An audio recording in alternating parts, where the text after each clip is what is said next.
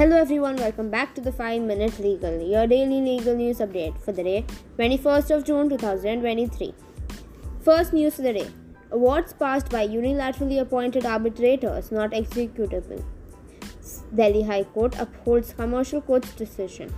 Elaborating, in the appeal, Kotak Mahindra Bank Limited versus Narendra Kumar Prajapat, the Delhi High Court's Commercial Appellate Division noted that the award rendered by an ineligible arbitrator under Section 12, subsection 5 of the A&C Act is invalid and cannot be enforced. As a result, the enforcement petition under Section 36 of the A&C Act was dismissed and a cost of Rs 25,000 was imposed.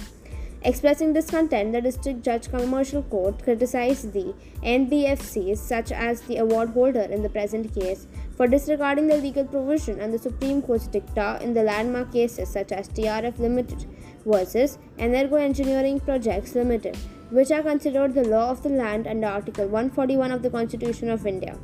It pointed out that these NBFCs persist in unilaterally appointing sole arbitrators despite this clear guidance.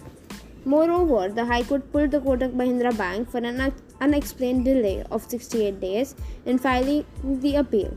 Accordingly, the High Court dismissed the appeal both on the grounds of delay as well as on merits. Second news of the day High Court rules extending imprisonment during trial not meant to educate accused. Elaborating, the Delhi High Court granted bail to an accused in a kidnapping case after nearly two years and nine months of custody. Justice Vikas Mahajan emphasized that prolonged imprisonment during the trial solely to teach the accused a lesson is not justified. The court emphasized that the seriousness of an offense should not be the sole reason for denying bail. Justice Mahajan stated that an accused should only be held in custody if there is a risk of flight, evidence tampering, or witness intimidation. Merely the gravity of the offense should not indefinitely restrict the personal liberty of an under trial. While granting bail, the court found no evidence indicating that the accused was a habitual offender or a hardened criminal who would flee or engage in similar activities if granted bail.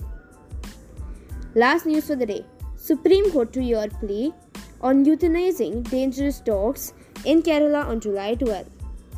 Elaborating, the Supreme Court has scheduled a hearing on July 12, 2023 for the interlocutory application filed by the Kannur District Panchayat.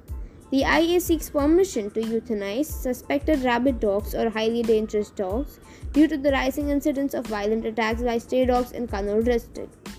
The application was filed following a tragic incident in Kannur on June 11, 2023, where an 11 year old autistic child was fatally mauled by a pack of stray dogs.